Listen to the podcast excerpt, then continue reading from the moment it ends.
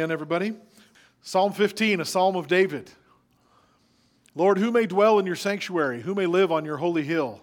He whose walk is blameless, and who does what is righteous, who speaks the truth in his heart, has no slander on his tongue, who does his neighbor no wrong and takes up no reproach against his neighbor, who despises a vile man but honors those who fear the Lord, and who keeps his word even when it hurts, who lends his money without usury and does not accept a bribe against the innocent. He who does these things will never be shaken. So, as David composed this song, it was originally a song meant to be sung in the tabernacle. As David composes this, he asks God a question to start the psalm, and then the rest of the psalm is God speaking to us to answer David's question. And David's question is Lord, who may dwell in your sanctuary? Who may live on your holy hill? All right, so when David is talking to God about the sanctuary. In David's day, this is 3,000 years ago in Jerusalem.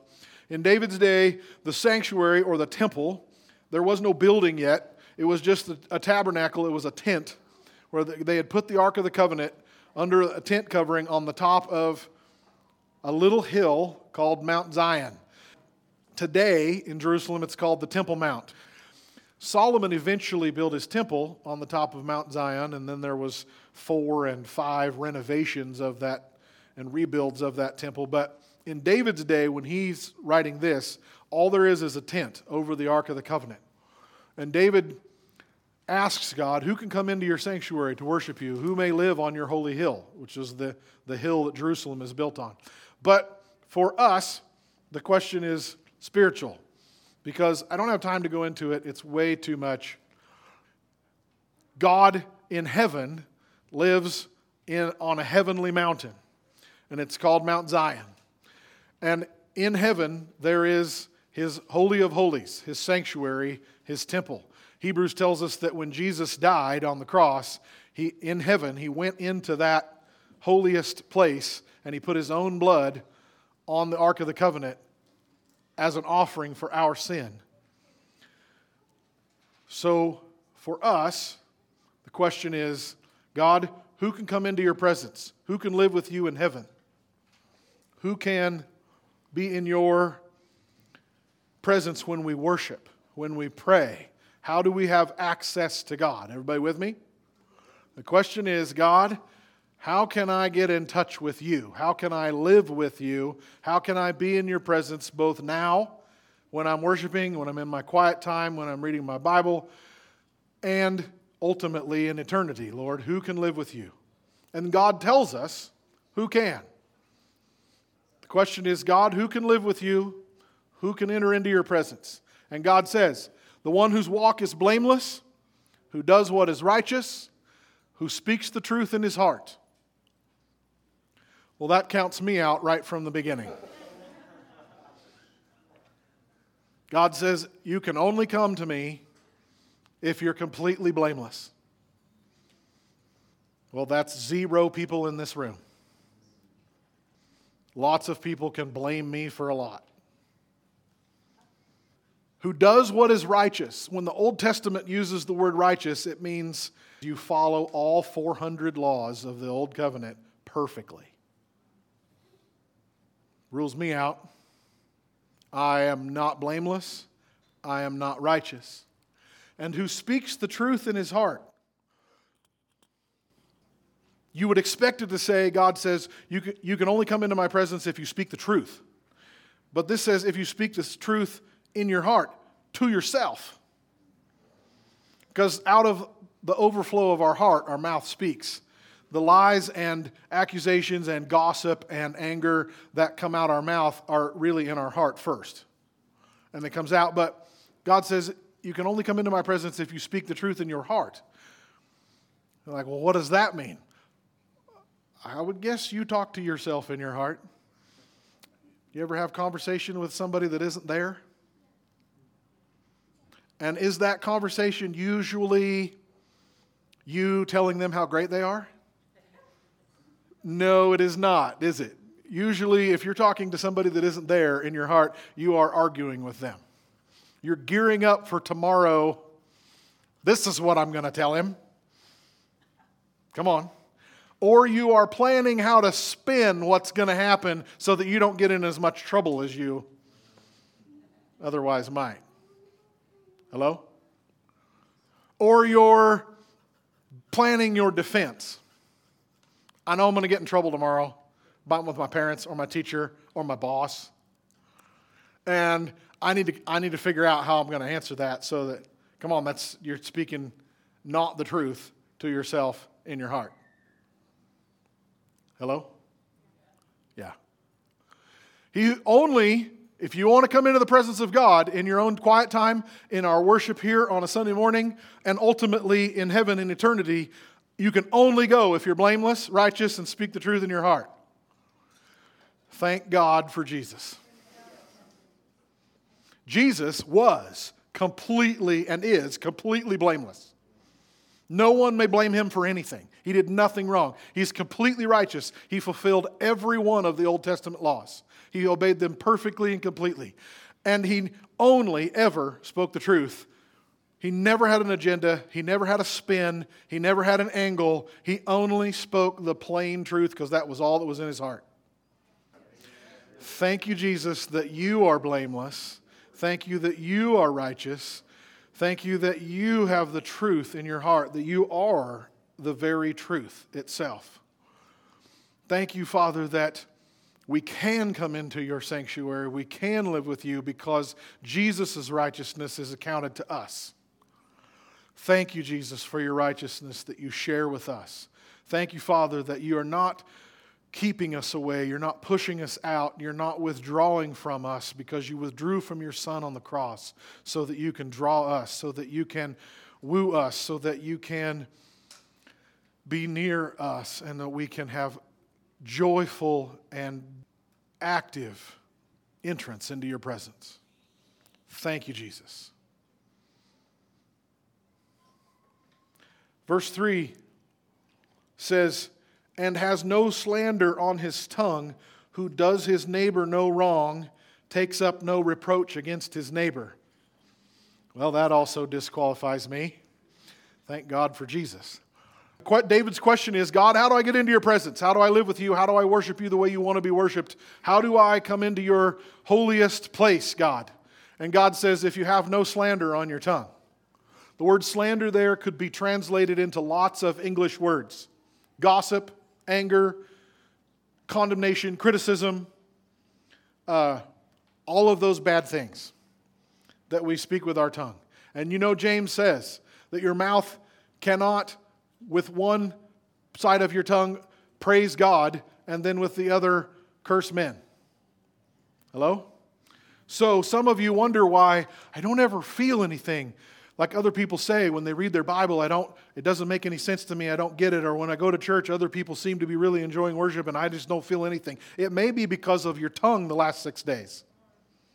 Because you can't come into his sanctuary after a week of slandering and gossip and complaining and criticizing and then come in and Jesus, I love you so much. It doesn't work.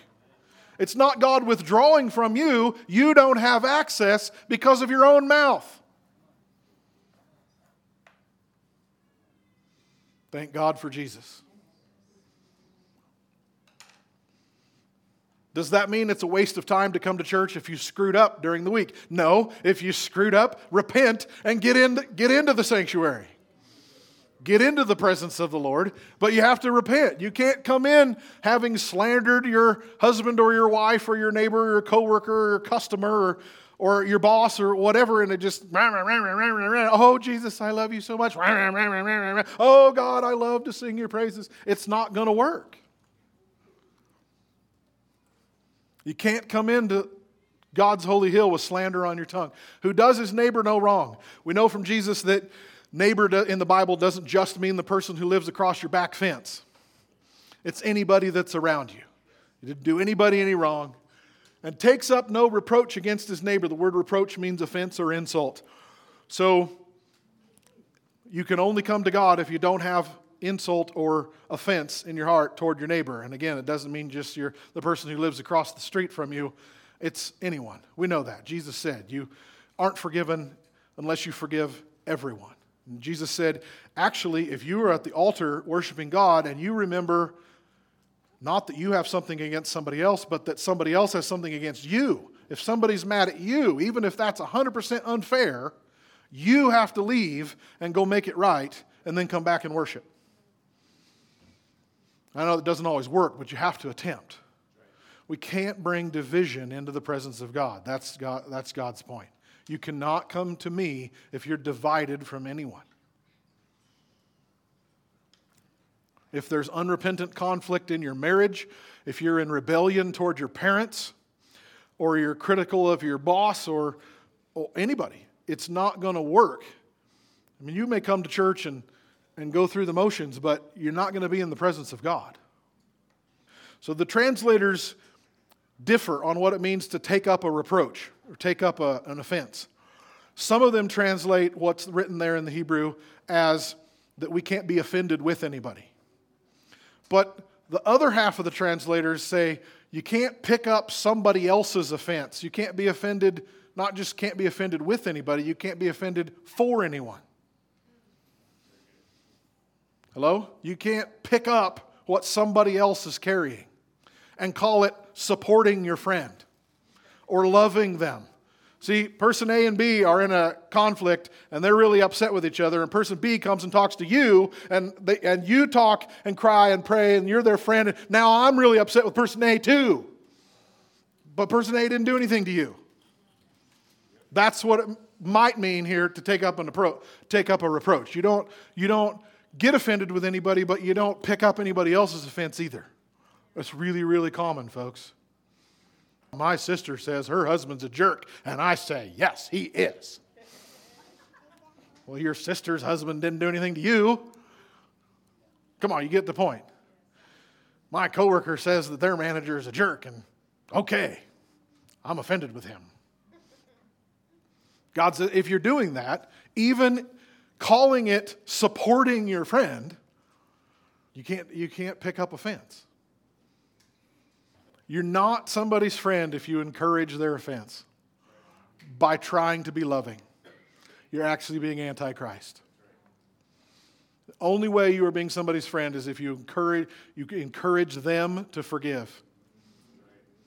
You have to forgive your husband. You have to forgive your mom.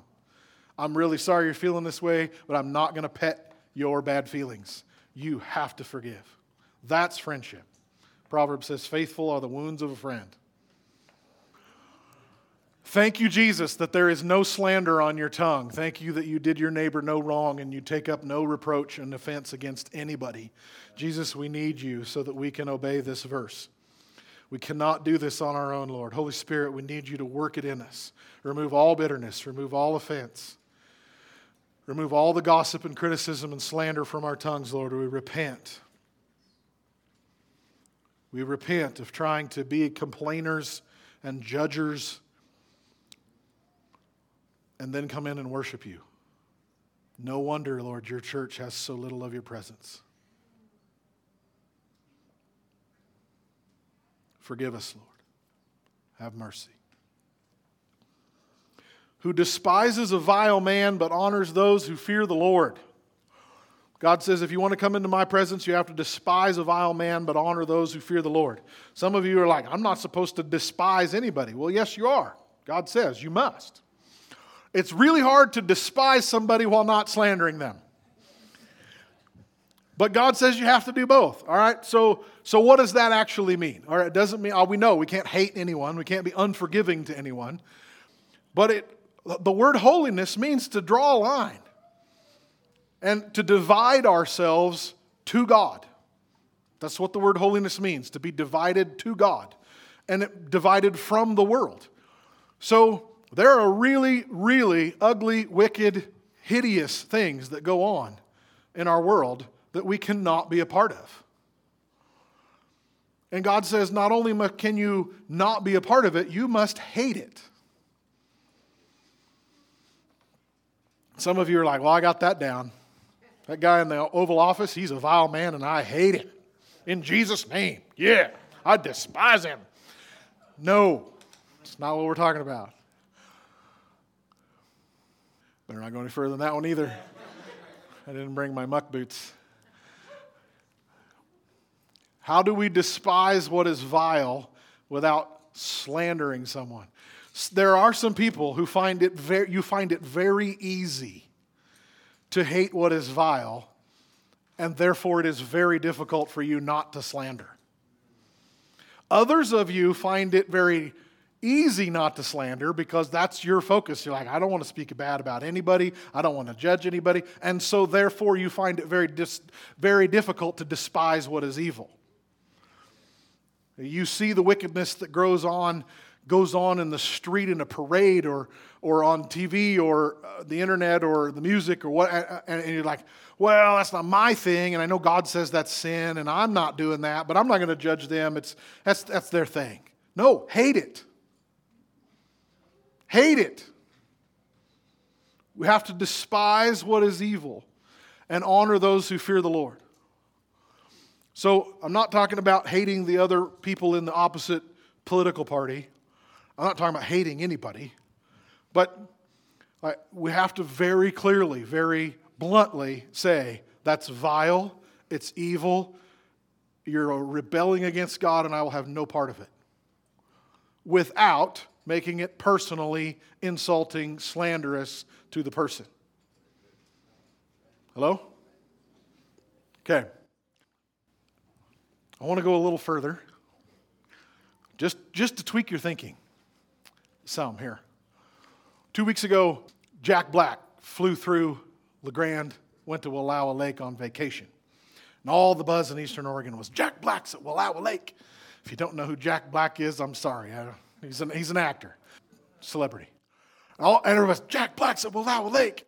And we're going to get our picture with him, and they're going fishing with him, and we're buying him a beer. And I'm sure Jack's a nice guy, maybe.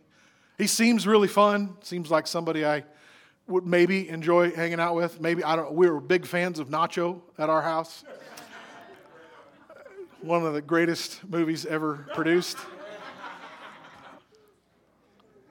But I've seen Jack Black on late night comedy shows. I have heard his music. He is a vile man. And he was receiving much honor in Union Wallowa County. I said I was here to just tweak your thinking a little bit. The, America is pretty much a completely honorless culture, except celebrity we go bonkers over celebrity, and that is our expression of honor in our world. And he received much. God says, if you honor what's vile and you dishonor those who fear me, you won't come into my presence. If you, if you despise what is vile and you honor those who fear me. But hundreds of people rush to get their picture with Jack, and I'm going to buy him a beer and I'm going to go fishing with him. And, and, and we don't know him. You know, he may be fun, but I'll bet if you hung out with him for an hour, you would hear some pretty vile words and you'd find out his heart is, is pretty ugly.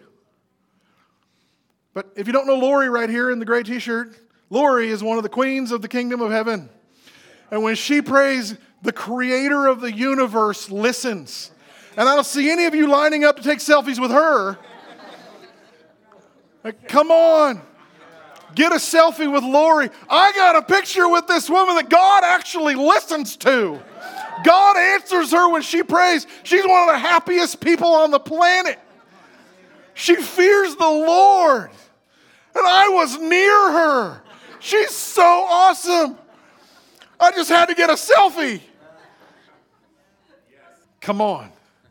Do not honor what is vile and, dis- and discount the people that are truly great right here in our midst.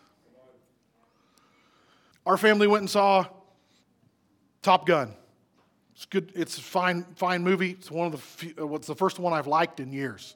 Movies are just absolutely worthless trash. the last 15 years. Top Gun was actually cool. They ruined it with some sexual sin and lots of bad language. But everybody's on this Tom Cruise high right now. And, um, and, and, we, were, we came home from Top Gun and we are like, hey, let's watch Mission Impossible. So we watched the very first Mission Impossible, and it was a cool story. It was an interesting movie. I'd forgotten that I'd seen it, which was good because I didn't know how was, you know what was going to happen. But Then we watched Mission Impossible 2, and it was vile. We had to turn it off. Should have turned it off way before we did. It was just, it's just nothing but sin. I would guess that if any of you ran into Tom Cruise, Tom Cruise, Tom Cruise, I want a selfie, Tom Cruise. He's not a really, he's not really a very good guy. He's accomplished a lot of great things, but God does not respect him. Jesus wants to save him. I'm not talking about he's not worth love, but genuinely, after watching, I was praying, like, Jesus, save Tom Cruise. He believes some really ridiculous lies, Scientology. Like, Jesus, he does not know you. He's on his way to hell, and people are fawning all over him and thinking he's something great. He's on his way to hell. People are buying Jack Black a beer and slapping him on the back and catching fish with him, and nobody told him about Jesus. You think he's going to hear that stuff in Hollywood, California? No, but he could have heard it in Joseph. I don't know that he didn't, but I doubt it. We have to despise what is vile and honor those who fear the Lord if we want to enter into the presence of God. You can't give your mind and your time to 102.3 or Pandora or Spotify or wherever you get your world's music. You're like, the, the people who sing those stuff is they're vile. And you give your heart and your mind and your time to it, and you're like, well, I'm not thinking that, oh, this person's so great while I'm listening to their song, but you're opening your heart to it. It is not an ironic accident that Pandora is called Pandora. Pandora is the woman who opened the box full of all the demons and sins and griefs of the whole world. It's not an accident that that's a music streaming service. I'm not saying Spotify's any better. Just do you listen to people who fear the Lord? How will you know? The Bible says those who fear the Lord, his praise is constantly on their lips. Seriously, why are you listening to anything other than worship music and sermons? that sounds really boring. You don't know how exciting God is. You don't know. Who keeps his word even when it hurts. Wow, do we live in a world where nobody keeps their word? Even appointments. We can't keep appointments. Hey, something came up. We got to change this. It's not a sin every time, but it happens way too much. People have to be able to count on you. That you'll be where you said you would be, do what you said you would do when you said you would do it. Truly, things come up. But if you have a responsibility, if you have a commitment, keep your word. But if you need to change, call and ask, may I change this? Is this okay with you if we break this date and schedule reschedule for tomorrow? If it's not, keep, the, keep your word the first time. Come on. Keep your word even when it hurts. If you sign a contract, you're going to do it. If you borrow money, you're going to pay it back, even when it hurts. God says, if you don't keep your word, you can't come into my presence. Like, well, God understands that this happened and this happened. No, He doesn't. Keep your word. If you can't, genuinely, you can ask, you can communicate, you can talk. It's so much deeper than just our schedules. Our schedule is the way we run our schedules is the flakiness of that is just it's just a symptom. Is that our hearts are empty of commitment. Who lends his money without usury and does not accept a bribe against the innocent. Usury is a really old Shakespeare, King James language word that just means high interest rates. So the usurers of our world are the credit card companies and the loan sharks, the bookies for sports betting and all that kind of stuff. So God says, if you want to be in my presence, you cannot lend out your money without you, with usury, and you can't accept a bribe against the innocent. Finally, something we can rest on because I don't have any money to loan out, and I've never even been offered a bribe, much less accepted one. Whew, finally, I don't have to, I'm, I'm off the hook on that one. Except maybe we aren't. Except maybe we aren't. Taking those two things together, those who lend their money at a higher than than fair interest rate, and those who could be bribed to do something against somebody that didn't deserve it. The principle is you make decisions that profit you at someone else's expense. Now all of a sudden we're all guilty. Have you made a decision that profited you and cost someone else? It could be financial, but it doesn't have to be limited to financial. Just how do you think? Do you think how much money can I get if you have a business? Are you like, well, everybody else charges this shop rate, so I can too, even if that isn't fair? If the Lord tells you to give something, do you give it or do you consult your checkbook before you decide to give? Then, then your checkbook is your God, not Jesus. If you have to consult your wallet before you would give to Jake and View, this is you. If you think about, well, we got to get there early so I can get the best seat, or we can get the best parking spot, or how am I going to get people to look at me, or how do I pose this photo for my Instagram, and all this stuff that's just self, self, self, self, self. Maybe this does apply to us. And God says if you're all about yourself and not other people, you're not going to be in my presence. You're not going to be in my house. Thank God for Jesus. Thank you, Jesus, that you are the ultimate example of never profiting yourself. You always give. You always serve. You always take the low place. You always make yourself nothing, the bond servant of all. Thank you, Jesus, for showing us the way to come into the presence of God is the way to go low, the way to go down, to make ourselves the servant of all, to have this mind which was also in Christ, that he made himself nothing, taking the form of a bondservant. Jesus, forgive us for thinking about how we can profit off of other people or how we can get our way. He who does these things will never be shaken. God says, if you, if you live this way, you will be a rock. And then we didn't. But guess whose name is The Rock? It isn't, what's his name? Dwayne Johnson. His name is Jesus Christ, is The Rock. And he can never be shaken. You, you build your life on Jesus because he obeyed this perfectly, and he is the door, he is the gate, he is the way to God. You put your trust in His righteousness, and you will enter God's sanctuary. You will enter into the Lord's presence. And when you read your Bible and when you worship, you will be so alive with the Holy Spirit of God because your trust is in Jesus' righteousness, and His Holy Spirit is empowering you to live this way. Amen. Amen. Amen. Thank you, Lori. Amen. Jesus, we love you. We bless you. Thank you for teaching us. Thank you for showing us how to enter the presence of God. Jesus, it's all about you. We put our faith in your righteousness and your truth. Thank you that you made the way for us, Lord. We want to obey you. We want to be those that don't just come and go through our religious routine, but to actually enter into the presence of God. Lord, I pray that you, by your Spirit, would fulfill this word in us. We cannot do it on our own, Lord. We can't self control our way into your presence. We need you, Holy Spirit, to empty us out and fill us with Jesus so that we're nothing and He is all. Lord, we bless your holy name.